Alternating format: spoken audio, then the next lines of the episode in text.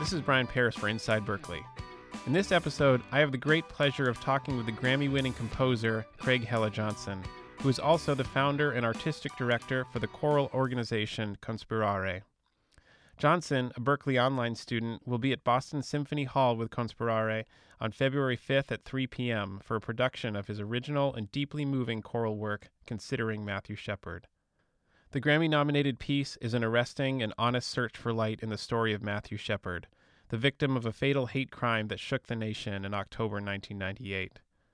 Johnson, who lives in Texas, spoke with me over the phone regarding the upcoming performance and what drew him to such a powerful story. Craig, welcome to Inside Berklee. Thank you so much, Brian. Great to be with you. Yeah, thank you for for taking the time for this. Um, and also, congratulations on the uh, recent Grammy nomination. That's really exciting. Thank you. Yeah, how does how does it feel? I mean, you you're already a Grammy winner, so it must be cool to also get a nod uh, for this project that you've been working on for so long. It's very special. It's um yeah, that sense of specialness never goes away. Uh, I think to have something recognized by colleagues uh, in that way is is very very special. And then of course this is one that's very dear to my heart and all of our hearts at Conspirare. So, yeah, it's awesome. And I think one of the things that means so much too with any acknowledgement of this CD or this piece is that it's really uh, another tool to help us, um, you know, get the story of, of Matthew Shepard out in the world more. Um, a whole generation of people who don't remember who Matthew Shepard uh, was, and and there's so much power in the story, and I find the, my intention with this piece was to really be able to certainly remember Matt, and for for a new generation of people to remember him and his life, and and uh, but also to very much invite people to let this story be a catalyst for their own consideration of um, the human family and how we can come together and really remember who we are as a greater human community and not uh, not be in this place of forgetting and, and mistreating one another. Yeah, yeah, I, I love that. And yeah, I hadn't thought of that idea of, of looking towards the future and kind of and, and putting in something in place like a, a, a tool of remembrance in that sense. Um, I had thought because I'd read a quote from you in, in a uh, an interview that um, you had said one of the questions for you personally um, in exploring and creating this work is a need to go into the suffering and to look into it and not to look away, to see it, to experience it. Um, and so that that makes me wonder how how did you come to this project in, in sort of a, gen, a genesis way, and yeah. and how you know could you maybe say a little more on, on what led you to realizing that Matthew's story was not something that you couldn't look away from? Absolutely. Well, and maybe just uh, in the case there might be someone listening who doesn't uh, remember who Matthew Shepard was. I might mention briefly he was a young 21 uh, gay man living in Wyoming and attending school at the University of Wyoming uh, in 1998. And this is October 1998. Um, he was taken by two men from a bar um, uh, under false pretenses uh, and and brought out into the country and brutally beaten uh, and then tied to a fence and was left there uh, for 18 hours. He was alone, and then um, died some five days later. And then that story became, of course, internationally known. Uh, it, it pierced hearts all over the world. But for me, what happened was I just kept feeling this kind of knocking at the door of my heart, just like you got to respond some way to this. There was mm. some part of my own life journey that really connected with this deeply and the pain of it. And um, and so I mean it was months and then years, and I just I never did anything to respond. To idea that someday I would. It was something I really felt called to do, and uh, there was it wouldn't let me go. Kind of you're, you're going to do this, uh, or you're going to be haunted by it. Yeah. Yeah, and that, and that makes me wonder. I mean, it's been almost 20 years um, since since Matthew's passing, um, and like you said, it, this is something that stuck with you, and, and like you said, it in a way was haunting you. Um, but is it, was there something that prompted that? Why why is this the right time to bring the story into this particular art form? You know, this this sort of collage choral work uh, that you you've become known for and uh, celebrated for. Well, it's interesting because it's you know, I probably didn't ask that question with great concern about whether it was the right time in the culture. I just I knew this was something I had to do for myself, mm. and I didn't know if anyone else, you know, outside of an Austin audience initially would ever even hear it. So this was this was a personal journey, and I had to express this, and so I did that, and then we've been discovering. Certainly, we started in the workshop to say, "Wow, people really do connect with this." Um, remembering that in these musical ways, and um, and the piece that I completed, the in its final form, really isn't just sort of a retelling of what happened to Matthew Shepard, but it is very much more an extension. Like, where do we go from there when we encounter hate in our world? When we encounter that level of sort of violence, whether physically or violence of the spirit, you know, um, what do we do with that? And so, unfortunately, I mean, I have to, you know, report something that's not uh, that's obvious to all of us, but that the relevancy of that has not gone away. Um, and so, when we have performed this for various audiences, we um, I, I have found that there's an incredible uh, sense of, of relevance right now. Um, because, you know, for example, just for one example, I mean, hate crimes happen to be spiking again right yeah. now. Mm-hmm. And it seems like there's a culture that's allowing sort of the, the rising of, of hate crimes again. And so, you know, whereas we've made a lot of progress um, in this country, um, this is still an issue that's really front and center for us as as a human family.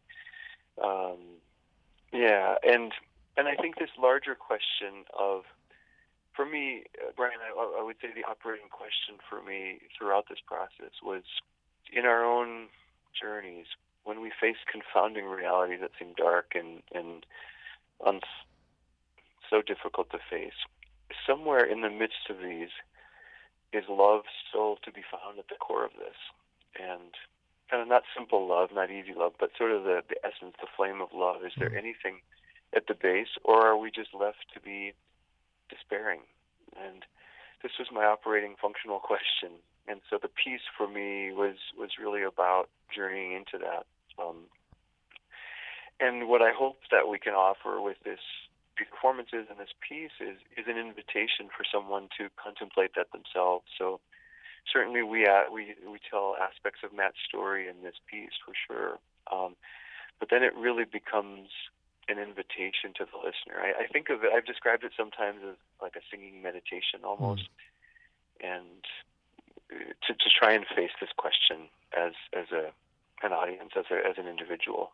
So, so I think it's it's there's still a real potency to it. I'm I'm finding and that's great. I, w- I want to come back to that idea of, of an invitation to the listener too. And uh, but first, let's hear a clip uh, from the prologue of considering Matthew Shepard, just to get a sense of some of the sound.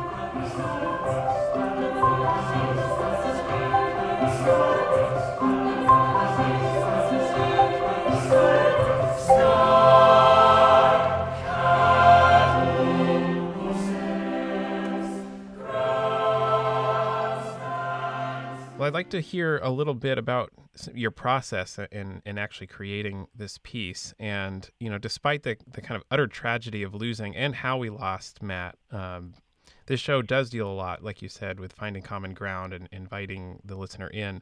Was it a challenge uh, to keep that light shining throughout the creation process? Was this something that, you know, you would have to, you know, continually remind yourself or, you know, and, and thinking about that, watching some videos of the performance – there's a a very clear sense of joy, even in, just in your own facial expressions as you're conducting uh, the choral the choral group. This is not a somber uh, experience, you know, just from watching it. There's there's such a joy there. So I just wondered uh, throughout your process, um, was that a challenge to keep that at the forefront, or was it something that you knew would always be there?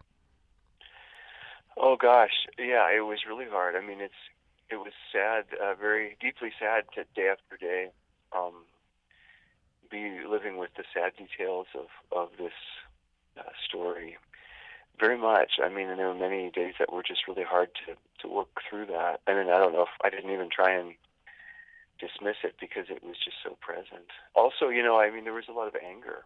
Uh, mm-hmm.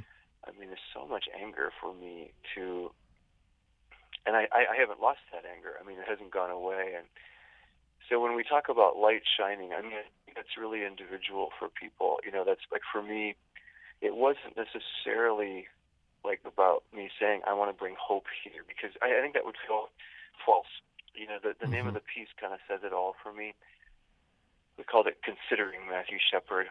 I want people to consider this story, and I want them to consider my question, operating question.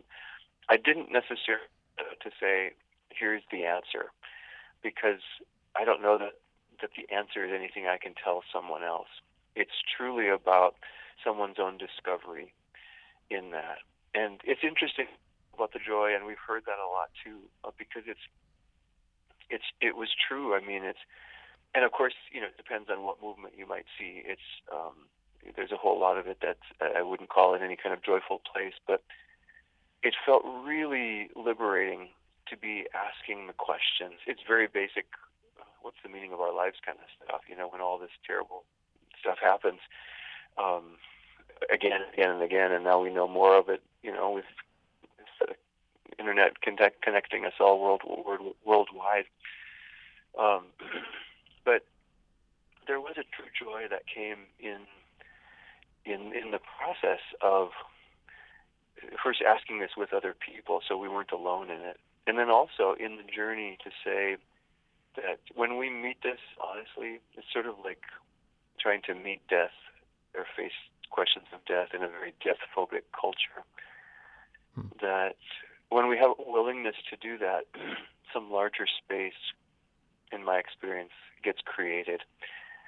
And it doesn't feel like any sort of false surface happiness, but there's a real depth of joy that comes in this inquiry, not because we'd figured it all out or because we we now understand the mystery. Not at all. I mean, it's it's not an easy, but I do feel like the joy that you may have felt like it was a hard fought, hard won joy in a way, because because the process of going through this itself was often very painful, and um, and I kept thinking, why did I, you know, sign myself up for this task? Hmm. Um, and I, I asked difficult questions. I mean, uh, there's a movement in here that's specifically about the perpetrators, Aaron and Russell. Mm-hmm. And I felt I had to ask that question. I asked the question, Am I like you in any way? You know, um, if we talk, you know, we sing about all these things, even in our songs. Like, I was just thinking, I was at a carol singing the other day, Let there be peace on earth and let it begin. You know, we can sing mm-hmm. all those those nice words, but what is it to really inhabit that and you know really put the question back to myself. What does it mean to say let it begin with me what are those interior places that i need to be willing to look at?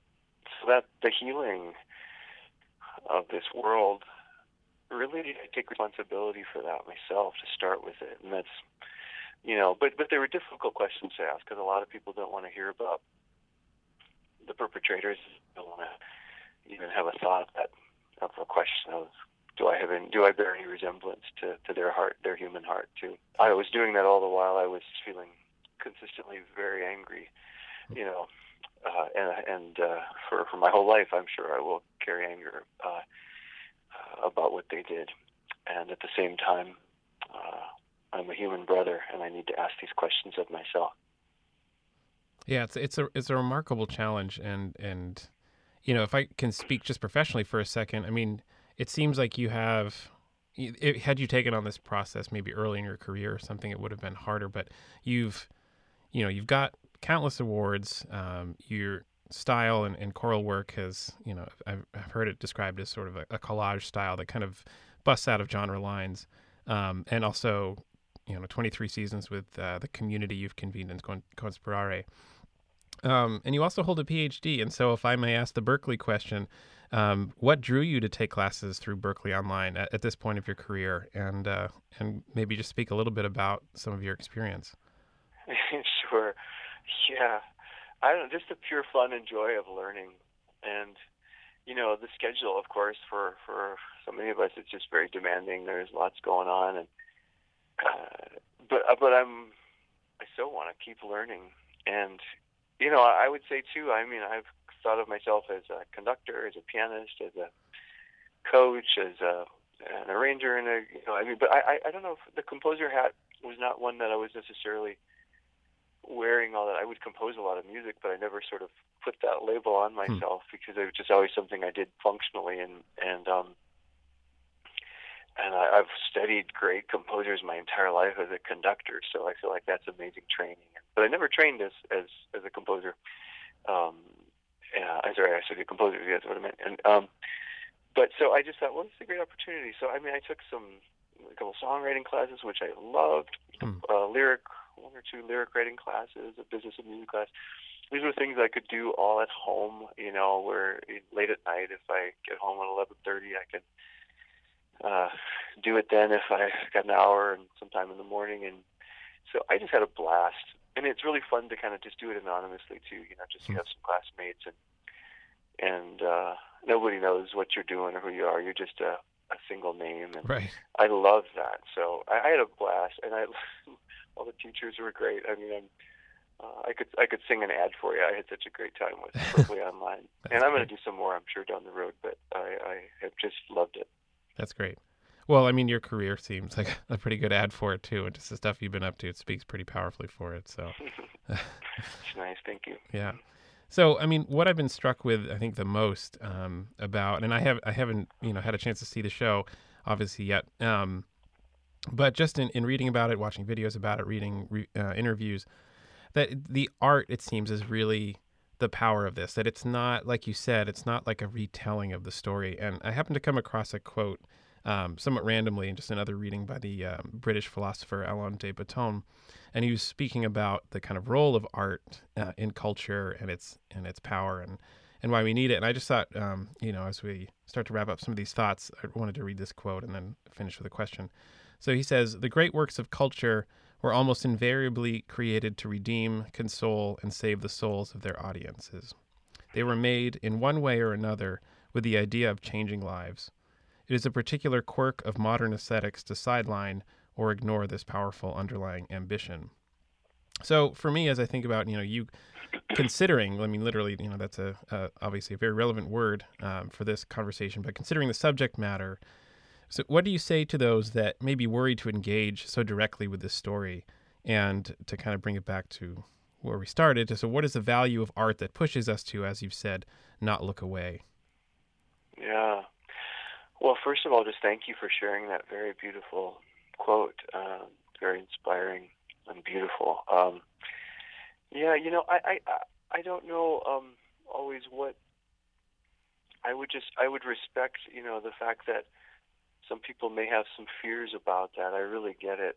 I think sometimes uh, it's just that. I mean, I, I really empathize with that fear to face this, and maybe there might be someone who feels like, wow, this is very difficult to do in a public forum, or maybe it's just difficult to do it at all. I get that because I'm really trying to just be honest with this. Like, let's face this and let's let's consider it. Um, and I think that it's overwhelmingly difficult at certain times in our lives, and so and I respect that actually. You know, wherever people are with that, but I I love the force of that quotation you shared, and for me, this was this was the medium. You know, I'm a musician, so this is kind of how I express, and it takes a lot of, I think, a leap of courage. Often, like for me in this case, to try and create a really large tent. You know, like Hmm. I didn't want I didn't need to do this as kind of a crossover experience just for myself or because I think that's cool. I really was very intentional that this includes some some jazz. This includes things that sound like Gregorian chant and some choral polyphony and something that sounds like an indie pop song. Um, I mean, etc. And there's a gospel kind of anthem at the end. And I do this with great intention to say we've got to break these barriers down. I mean, we have got to stop experiencing ourselves as separate, whether that's from a separate, you know, national boundary or ethnic boundary, gender, sexual orientation, wealth, you know, uh, class, status, um, uh, physical handicaps, all the ways we separate ourselves, successful or failing, that um, stop seeing one another um, as these separate beings, as diverse as we are. Can we come to remember that which we share in common, you know, our common essence as human beings and as living beings. So I think this was kind of my goal, and, and I, I, um, I like to think of it still in that kind of gentle way as an invitation. You know, people can come close to this work and experience it, and um, I hope they can enter into the world of it just so we get their contemplation under the tent as well. Um, yeah. Yeah, I love I love that image of the tent, and and I mean it, it speaks volumes to again the community of artists that you've convened, but also the show that you've convened that'll, you know, just just Mm-hmm. keep getting bigger and bigger and inviting more and more people And So uh, I think that's a really powerful way to go out and uh, on those words and on that idea of invitation. And uh, you know, all I wish you all the best for the coming show, and I look forward to it. Thank you so much. I can't wait to be up there, and I hope I get to meet you. Yeah, that would be great. Thank you so much, and thanks again for for taking the time to talk with us. Oh, it's a pleasure. Great, thanks. The show, Considering Matthew Shepard, will run on Sunday, February 5th at 3 p.m. at Symphony Hall in Boston. Making the event all the more powerful, Matthew's parents, Judy and Dennis Shepard, will be in attendance. Ticket information is available on our website at berklee.edu slash events slash considering dash Matthew dash Shepard. This episode was engineered by Diami Wilson in partnership with The BIRN. I'm Brian Paris, and this is Inside Berklee.